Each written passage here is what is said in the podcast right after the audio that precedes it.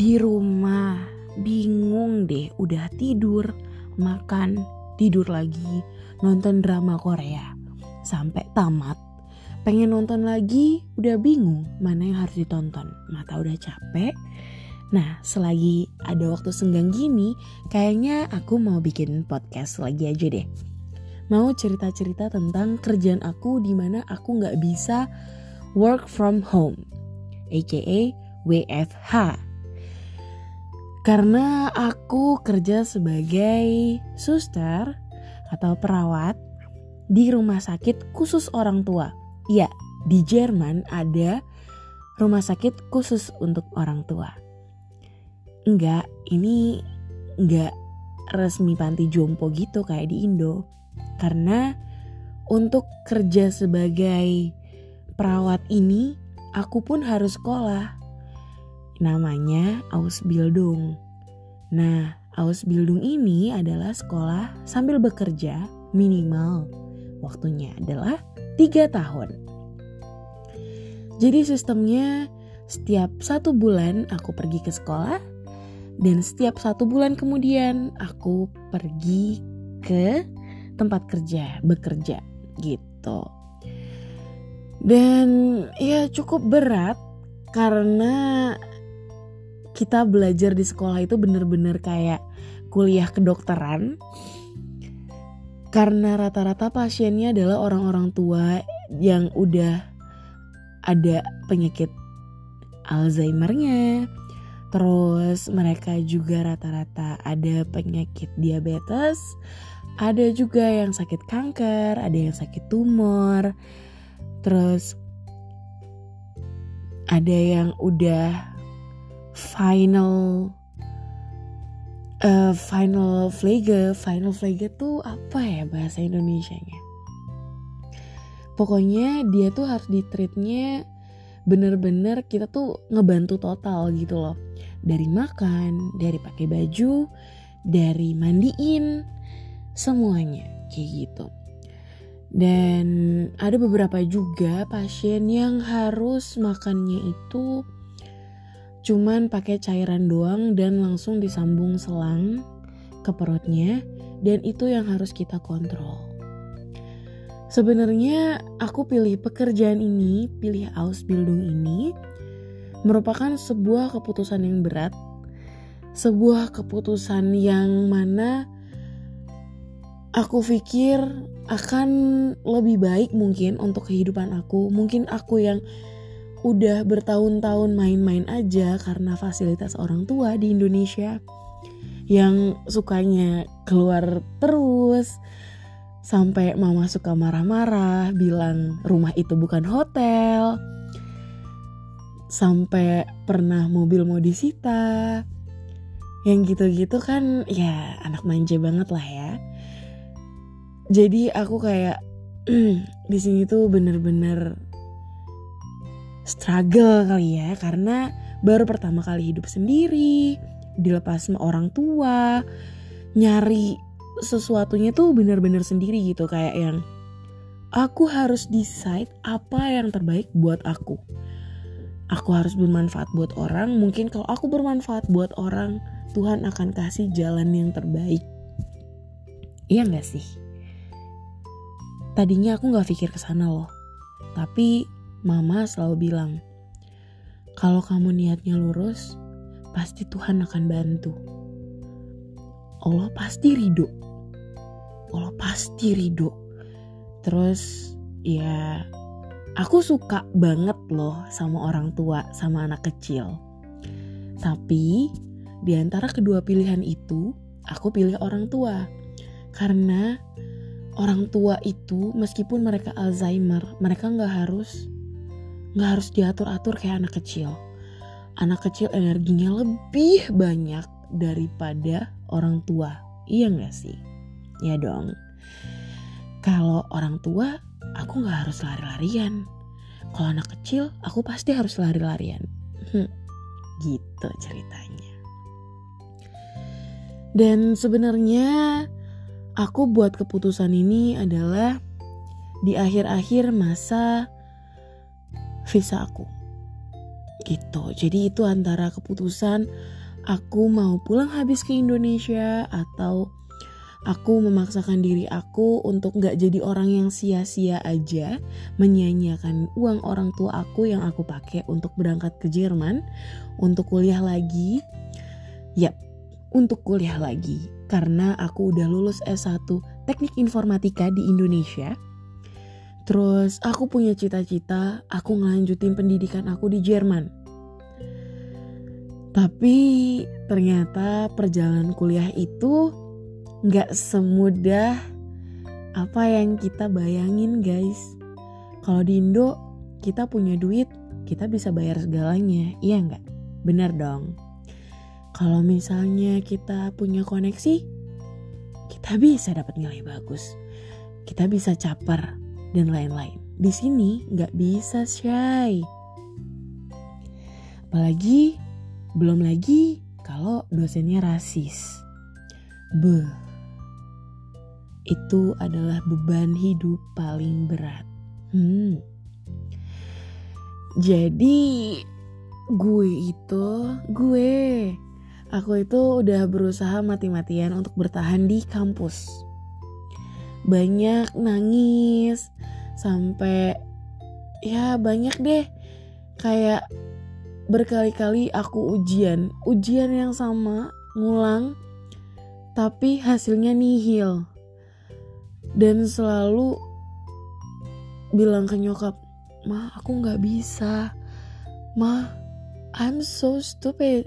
Mungkin emang bener aku tuh goblok aku tuh bego um, cuman adik-adik yang pinter. Aku nggak bisa. Aku nggak bisa kayak adik-adik mah aku aku bukan mereka. Aku nggak sebinter itu. Aku nggak pinter. Aku nggak pinter. Aku nggak bisa mah aku nggak bisa. Itu tuh kalau bilang kayak gitu rasanya tuh langsung miris banget rasanya hati tuh kayak ditusuk-tusuk gitu. Sorry. Terus nyokap tuh selalu yang kayak ya udah ya udah kamu udah nggak bisa. Kan kamu udah satu setengah tahun di sana. Udah cukup belajarnya. Udah cukup belajar untuk mandirinya ngatur keuangan sendiri berusaha untuk mendapatkan apa yang kamu mau. Sekarang kamu pulang aja ya di sini kamu punya segalanya, kamu punya banyak punya fasilitas, kita bikin toko atau kamu bikin bisnis, it's okay, nggak apa-apa gitu. Kita kamu pulang ya, kamu pulang. Digituin sama nyokap. Ada rasa di hati gue yang membara-bara gitu loh. Kayak, no, lo nggak bisa, lo tuh udah sejauh ini lo belajar bahasa Jermannya susah, lo udah berusaha mati-matian dan lo udah ngikutin banyak ujian. Masa lo cuman sampai segitu doang sih? Lo cemen banget. Masa sih lo mau underestimate diri lo sendiri terus? Kemudian gue cari-cari informasi ada jalan gak sih buat gue? Terus ada temen gue yang dia juga Ausbildung di Jerman, tapi dia Ausbildung sebagai koki. Dia bilang, lo tuh telat banget kalau misalnya lo baru mau mulai Ausbildung sekarang. Ausbildung itu daftarnya satu tahun sebelum. Sekarang enam bulan sebelum, lo cuman berharap sama Tuhan. Lo gak bisa lo nggak bisa ngandelin diri lo sendiri. Ausbildung itu kayaknya gampang tapi daftarnya susah. Oke. Okay. gue tadinya menampik semua hal itu tapi ternyata bener coy. Semuanya begitu sulit. Sangat sulit. Sama aja kayak daftar kerja karena prosesnya itu adalah uh, kita cari perusahaan, perusahaan mana yang mau menerima kita sebagai Auszubildende. Auszubildende ini adalah nama dari orang nama nama pekerjaan atau nama title dari orang yang melakukan Ausbildung. Gitu.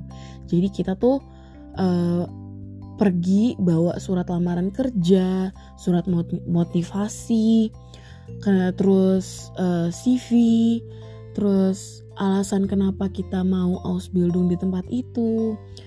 Terus kita juga nanti harus langsung interview gitu loh. Yang susah adalah gue perempuan berkerudung, gue daftar di banyak perusahaan dan ya gitu. Banyak perusahaan yang rasis yang gak mau nerima gue karena gue berkerudung. Tapi alasannya klasik. Oh gak bisa. Kamu tadinya student. Gak bisa. Gak bisa. Kita gak bisa terima kamu gak ada pengalaman di pekerjaan ini. Wow. Terus akhirnya ada beberapa perusahaan yang bilang ya udah nanti kita kabarin ya minggu depan tapi kenyataannya sampai gue harus email sebulan atau dua bulan kemudian gue baru dapat jawabannya. Sorry ya kita baru kabarin sekarang. Ternyata kita punya kandidat yang lain yang lebih mumpuni. Oke okay, nggak apa-apa. It's okay. Ini adalah pengalaman hidup. Terus ada lagi yang menolak dengan bilang, ehm, kamu harus kerja sosial dulu 2 tahun. Wah, ini gak sesuai sama apa yang gue pengen dong. Karena gue harus sesegera mungkin ganti visa gue gitu. Jadi visa Ausbildung ini adalah statusnya beda sama visa student gitu. Kalau Ausbildung ini kita full kerja dan kita digaji gitu. Jadi nggak cuman belajar dan nggak cuman ngebuang duit orang tua. Ausbildung ini kita bener-bener kita dapat gaji, kita dapat uang, uh, dan kita, ada beberapa uh, Ausbildung yang kayak temen gue itu kayak dia dapat fasilitas, dapat rumah, dia dapat gaji, dia dibayarin sekolahnya gitu. Kalau gue, gue digaji, gaji gue lumayan. Alhamdulillah bisa kasih nyokap sedikit. Terus uh, gue harus bayar rumah sendiri tapi dan sekolahnya gue juga harus bayar sendiri. Gitu. Um, yang gue suka dari pekerjaan gue adalah gue ketemu banyak orang gue ketemu uh, ketemu banyak pasien yang sangat super duper baik sama gue ya gue merasa punya omas oma lagi gue ngerasa punya opa yang gue nggak pernah punya opa nggak pernah ketemu opa gue terus ya gue ngerasa dari lingkup yang gue harus belajar dibantu sama anak-anak Indo yang lain nih. Dan padahal gue gak dapet bantuan dari anak Indo selama ini sebenarnya gitu. Tapi sekarang gue ketemu sama orang-orang Jerman setiap hari gue lingkup gue adalah orang Jerman. Gue adalah satu-satunya cewek Asia di kelas gue. Gue satu-satunya cewek Asia di pekerjaan gue gitu hmm, ya tapi di kerjaan emang agak susah sih karena um, teman-teman kerjaan gue itu bukan teman sih ya di sini jatuhnya bilangnya mereka kolega. Kolega kerja gue selalu kayak yang agak jaga jarak sama gue. I don't know why. Mungkin karena kerudung gue atau karena gue nggak bisa ngomong. Oke okay, bukan gak bisa ngomong tapi sebenarnya karena gue introvert gue introvert dan gue agak susah buat membuka pembicaraan. Gue nggak tahu apa yang harus gue bicarain. Dan hmm, ya karena selalu dikontrol sama sekolah jadi gue harus dinilai juga gitu loh. Kerjaan gue kayak yang kalau gue di tempat kerja tuh gimana? Nilai di Jerman itu sistemnya 1 sampai 4. satu itu A dua itu B tiga itu C empat itu D. Terus kalau dapat lima ke bawah itu lo udah fail banget. Gitu. Jadi gue dapat empat di tempat kerja dan tahu karena apa? Karena gue nggak bisa komunikasi. Padahal gue ngomong setiap hari sama pasien, lo kayak stres gitu gak sih? Kayak ngadepin, yang lo hadepin tuh bukan pasien lo, tapi yang lo hadepin kayak temen kerjaan lo gitu. Dan gue gak mau nyerah gitu aja. Gue masih bekerja, bekerjanya tuh dalam konotasi gue berusaha untuk mendapatkan uh, tempat di kolega-kolega gue supaya mereka tuh nggak nggak apa ya nggak jahat sama gue konotasi jahat ini bukan benar-benar negatif jahat loh tapi mereka kayak agak kayak ah lo nggak bisa ngomong ah lo nggak ini ah lo gitu. Jadi kayak gue berusaha sebagai introvert berusaha untuk reach orang satu orang aja susah banget. Ini satu tim kerja gitu kayak yang oh my god gimana dong caranya? Gitu. Uh, tapi ya gitulah kerjaan gue ini seru banget. Tapi sayangnya karena gue adalah suster, gue para medis di masa-masa wabah COVID ini, COVID-19 atau ya sebut aja virus corona ini, gue tuh harus tetap keluar rumah gitu.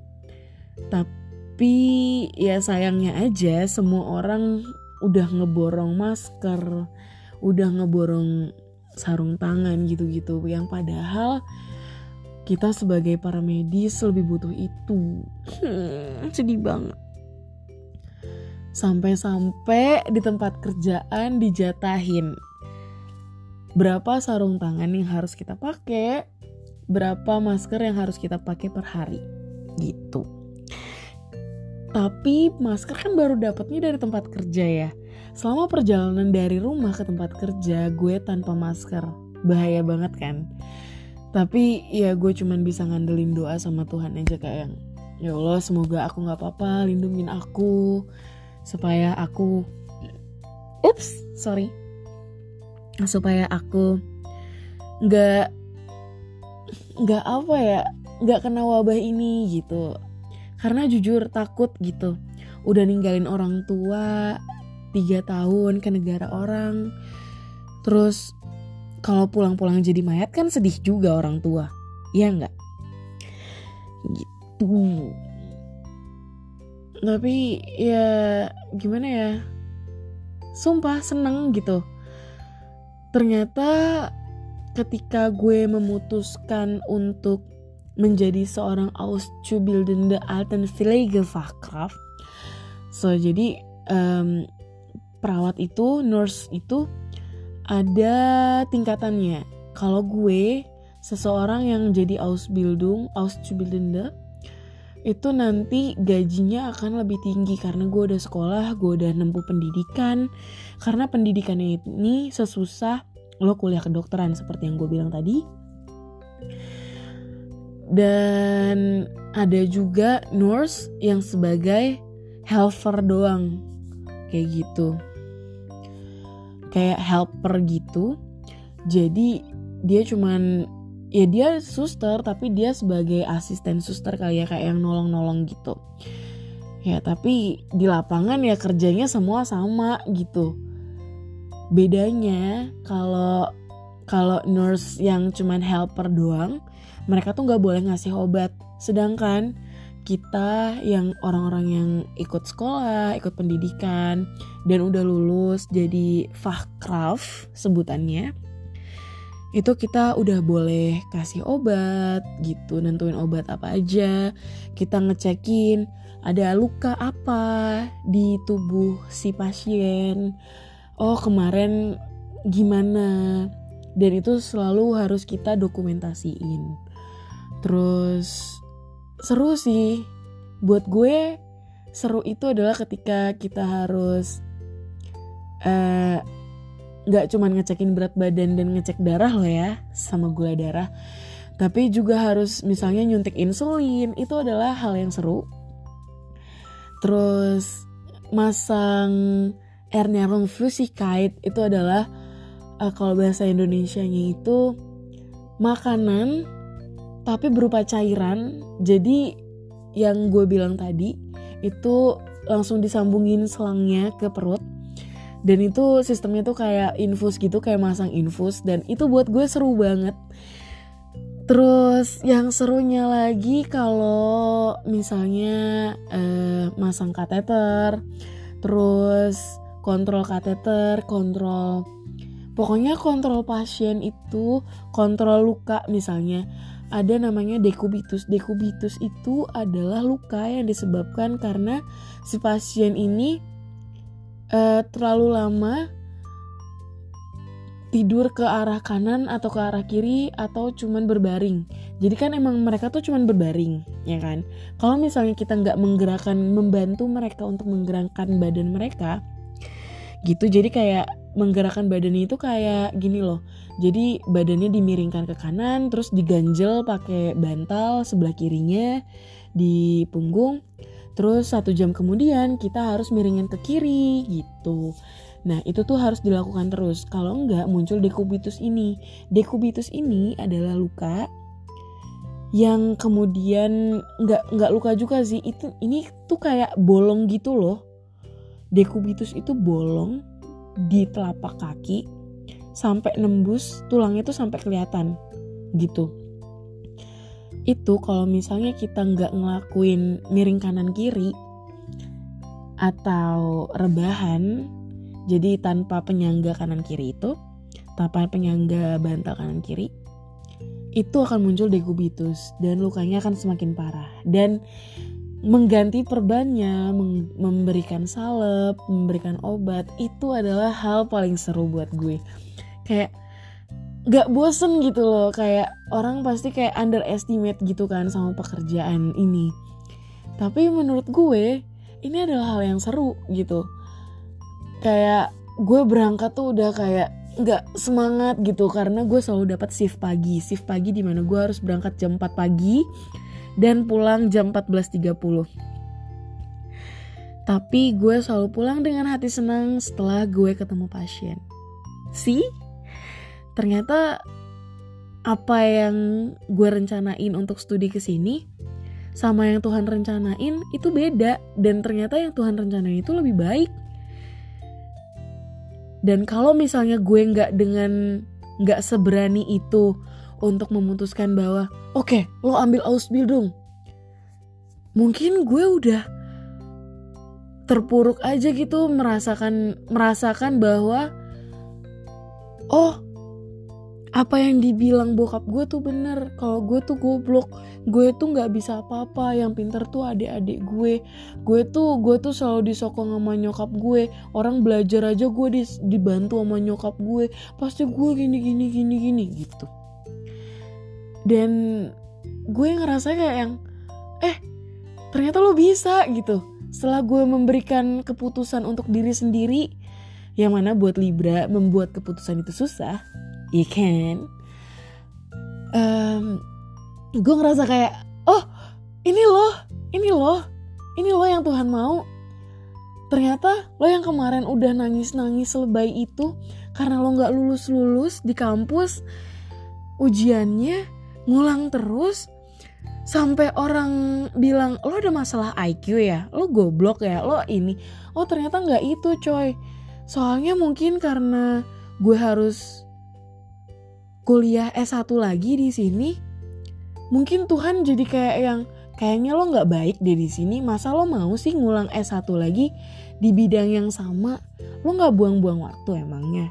Emangnya lo mau ngabisin duit orang tua lo terus? Emangnya lo nggak sayang sama umur lo? Eits, kalau ngomongin sayang umur itu bodo amat ya sebenarnya. Karena uh, kayak mau lo umur berapapun kalau emang itu rezeki lo itu rezeki lo gitu terus ya gue mikirnya juga kayak yang eh lo mau gak sih nyari duit sendiri terus dengan bangganya kayak yang hey gue bayar rumah sendiri loh hey gue bayar tagihan gue sendiri loh hey gue online shop pakai duit sendiri loh gitu kayak yang Jadi sebuah kesuksesan itu sebenarnya bukan hal-hal yang material, Shay. Tapi kesuksesan itu adalah ketika kita bisa membahagiakan diri sendiri. Itu sebenarnya udah cukup banget. Cukup. Kesuksesan itu ketika kamu bisa menyelamatkan diri kamu sendiri dulu baru nyelamatin orang lain. Itu. Masa kamu mau nyelamatin orang lain terus baru kamu nyelamatin diri sendiri? Gitu aku waktu itu mikirnya gini jadi aku ada masalah keluarga di mana aku juga sempat motivasinya adalah aku harus sukses aku harus kuliah aku harus lulus di sini aku udah keterima di universitas negeri ini di Jerman berarti aku adalah mahasiswa dari dari luar negeri yang udah sesukses itu aku harus banggain mama aku uh, aku harus bikin adik-adik aku bangga aku harus aku harus aku harus. Itu adalah kata-kata yang udah ngebunuh gue dari awal sebenarnya. Kayak oh ternyata aku harus itu membuat gue jadi depressed gitu kayak gue nggak bisa dapetin apa yang gue mau nih gimana dong? Padahal gue harus begini padahal gue harus gini. Dan itu adalah hal yang paling ngebunuh gue pertama dan gue lupa kalau gue juga manusia gitu. Gue butuh dibahagiain juga. Dan pertama yang harus ngebahagiain diri gue siapa? Ya diri gue sendiri gitu gue kayak langsung kayak yang oke okay, gue gue nggak boleh kayak gini gitu. Ternyata pas gue dengerin nyokap gue kayak yang ayo coba dan mulai ngelamar-ngelamar lagi terus gue mulai nangis. Yang gue nelpon sahabat gue bilang gue nggak diterima gue nggak tahu kenapa gue kayak gue ngerasa gue useless gue nggak ditakdirin emang di sini dan gue kemudian habis itu nelpon nyokap gue gue inget banget gue duduk di kursi taman gitu gue jalan kaki nggak berani belum belum naik kereta karena gue tahu banget di situ gue masih nyesek nyeseknya habis ditolak mentah-mentah sama perusahaan yang ya gitulah. Jadi gue tuh lagi daftar kerja di tempat lain tapi gue follow up yang lain. Gue nanya dong Uh, halo ibu, uh, aku udah kasih kabar kan kalau misalnya aku tuh diizinkan oleh um, kayak um, bukan kedutaan sih tapi kayak yang ngurusin visa kita di sini gitu. Saya dapat ini loh dapat izin untuk melakukan ini. Kok ibu nggak bales email saya? Udah dua bulan ini loh tahu apa? Gue diketusin. Gue dibilang anda telat ngabarinnya sih. Uh, sekarang udah full deh. Gimana sih? Loh kok jadi gue yang dimarahin? Gitu kan. Terus udah gue makanya dari situ langsung nelfon sahabat gue gue nangis di pinggir jalan gue bodo amat diliatin orang. Yang jelas emosi gue harus lepas. Kalau gue nggak ngelepasin emosi gue gue bisa gila sendirian di sini. Gitu Makanya gue milih kerjaan ini karena gue ketemu banyak orang. Ketemu orang itu ngobatin rasa kangen sama keluarga loh, beneran. Apalagi orang-orang tua itu lucu. Mereka kadang suka kayak ya lucu aja gitu gue punya pasien cantik di kursi roda sukanya minum Coca-Cola sama kayak gue terus dia tuh suka ngomongin tentang UU-nya kayak jadi kalau misalnya gue lagi bantu dia dari kursi roda pergi ke toilet dia tuh suka pengen ngeliat gitu UU-nya segede apa? Terus nanti dia bisa ceritain gitu. Dia tuh suka kayak gitu kayak yang eh kamu tahu nggak? Hari aku hari ini aku ngelihat UU aku segede ini sepanjang ini selebar ini. Uh, gue kayak yang oke okay, ini lucu gitu kayak yang gue jadi kayak oh my god oke okay, oke okay, ibu gimana? Gitu. Oke okay, oh gitu ya. Uh, emang hari ini udah berapa kali uh. oh aku hari ini udah uh. baru satu kali nih. Uh, kamu mau nganterin aku lagi? Terus gue kayak yang ah, gimana ya? Gitu. Tapi kayak ya udah yuk gitu untungnya kurus gitu kan karena ada ada nenek-nenek juga satu. Dia tuh gendut gede di kursi roda dan dia nggak mau sama suster yang lain dia maunya sama gue. Dan kalau gue gue dateng gue lagi ada shift dia ngelihat gue waduh. Dia langsung Shita sini sini. Gue kayak yang oh my god oh my god. Dia tahu gue dia manggil gue. Terus kayak yang iya kenapa bu? Iya aku pengen ke toilet. Udah. Terus udah gue bawa ke toilet. Nanti kayak yang ya udah bu pipisnya atau udah bu uunya terus kata dia oh saya ternyata nggak mau pipis sama uu oh terus mau ngapain? Mau mau ada pergerakan aja. Pengen pengen berdiri pengen digendong. Terus gue kayak oke. Okay. dia jadi dia tuh gendut tinggi gede sedangkan gue orang Indonesia gitu kan. Pendek kecil setinggi 157 cm gue kayak oh my god.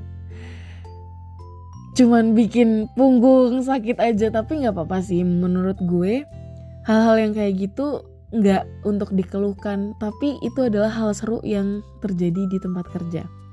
Tanpa ibu-ibu tanpa nenek-nenek yang seru kayak gitu mungkin gue masih depres gue nggak ada semangat buat hidup gue sedih gue ngerasa gue bukan siapa-siapa gue ngerasa gue nggak berguna buat orang lain gue ngerasa gue bukan siapa-siapa gue mungkin akan selalu ngerasa gue sendirian gitu kan ya meskipun nyokap gue akan selalu bilang kamu gak sendirian Rokib ada di sebelah kanan dan kiri Allah juga selalu ngeliat kamu Shita kayak oke okay, tapi tetap dong, namanya juga manusia, makhluk sosial. Seintrovert introvertnya gue, gue tetap butuh orang lain, iya kan?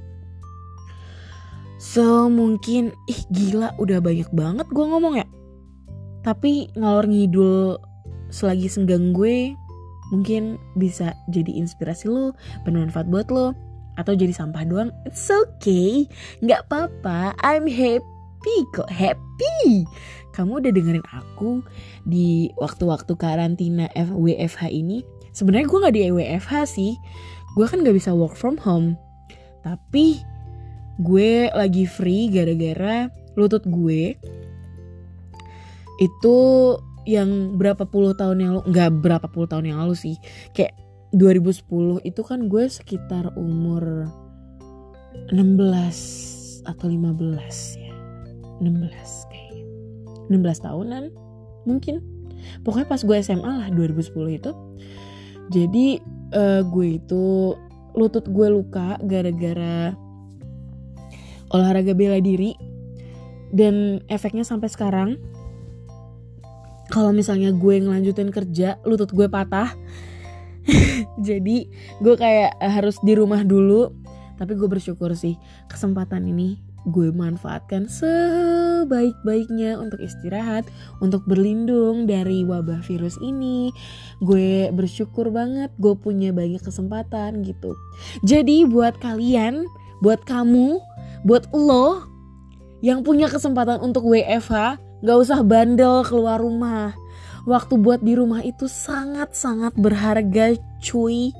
Sangat berharga kalau lo ngerasain apa yang gue rasain sebagai nurse, sebagai para medis yang ngadepin pasien, ya meskipun pasien gue udah tua, karena orang-orang tua itu mereka lebih rentan kena coronavirus kan, yang lebih gampang terpapar lo akan merasakan wah waktu di rumah sangat-sangat berharga. Jadi nikmatin aja bosen lo, karena suatu saat lo akan merindukan hal itu, merindukan hal untuk ongkang-ongkang kaki di rumah, makan, makan, tidur, makan, tidur, nonton drama Korea. atau buat cowok-cowok mungkin nonton uh, nonton seri di Netflix. Jangan porno ya. Ya tapi nggak apa-apa sih. It's your thing gitu. Gue gue nggak masalah gitu loh kayak yang it's your thing your boy. Kayak lo cowok lo itu halo gitu. Ya kan? Kayak it's okay nggak apa-apa. Selama lo nggak keluar rumah please please ini bukan tentang orang lain ini buat diri lo sendiri kok. Sumpah. Sumpah yang tahu diri lo lo kan. Lo masih mau kan dikuburin dihadirin sama banyak orang? Lo nggak mau kan mati? Yang datang cuman para medis. Keluarga lo nggak lihat lo. Keluarga lo nggak ngeliat muka terakhir lo.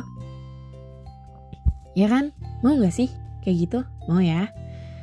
Mau kan kalau misalnya lo didatengin sama keluarga lo, lo diantar sama keluarga lo sampai ke peristirahatan terakhir. kayak kayak gitu tuh akan sangat berharga gitu loh saat lo udah tinggal ruh doang dan lo melihat keluarga lo di sana. Tapi kalau misalnya lo karena perbuatan lo sendiri terkena virus ini terus lo meninggal ya itu adalah kesedihan lo sampai nanti lo di akhirat nanti mungkin atau mungkin lo belum siap dengan amal ibadah lo tapi lo udah meninggal gara-gara coronavirus yang lo dapetin dengan perbuatan lo sendiri. Waduh, cuy, sian amat duh. Tapi ya namanya juga lagi wabah gini kita nggak pernah tahu ya. Pokoknya stay health, stay healthy, ya nggak sih? Aku udah lama nggak ngomong bahasa Inggris lagi uh, stay healthy, terus jaga diri, ingat keluarga yang sayang sama kamu, ingat berapa berapa jauh kamu sudah melangkah di hidup ini. Ingat diri kamu itu berharga. Mendingan kalau mau meninggal, tunggu nanti terus daftarin diri kamu untuk jadi penyumbang organ supaya kamu bisa lebih bermanfaat setelah meninggal daripada meninggal sia-sia karena kamu bandel keluar rumah, ya. Oke? Okay? Dan itu aja kali ya ngobrol-ngobrolnya kali ini. Uh. Ya, sekarang mau lanjut masak lagi. Hmm, masak. Mungkin mau masak opor habis ini. ya, ya, ya, kita ngobrol-ngobrol lagi di waktu senggang lainnya. Bye bye.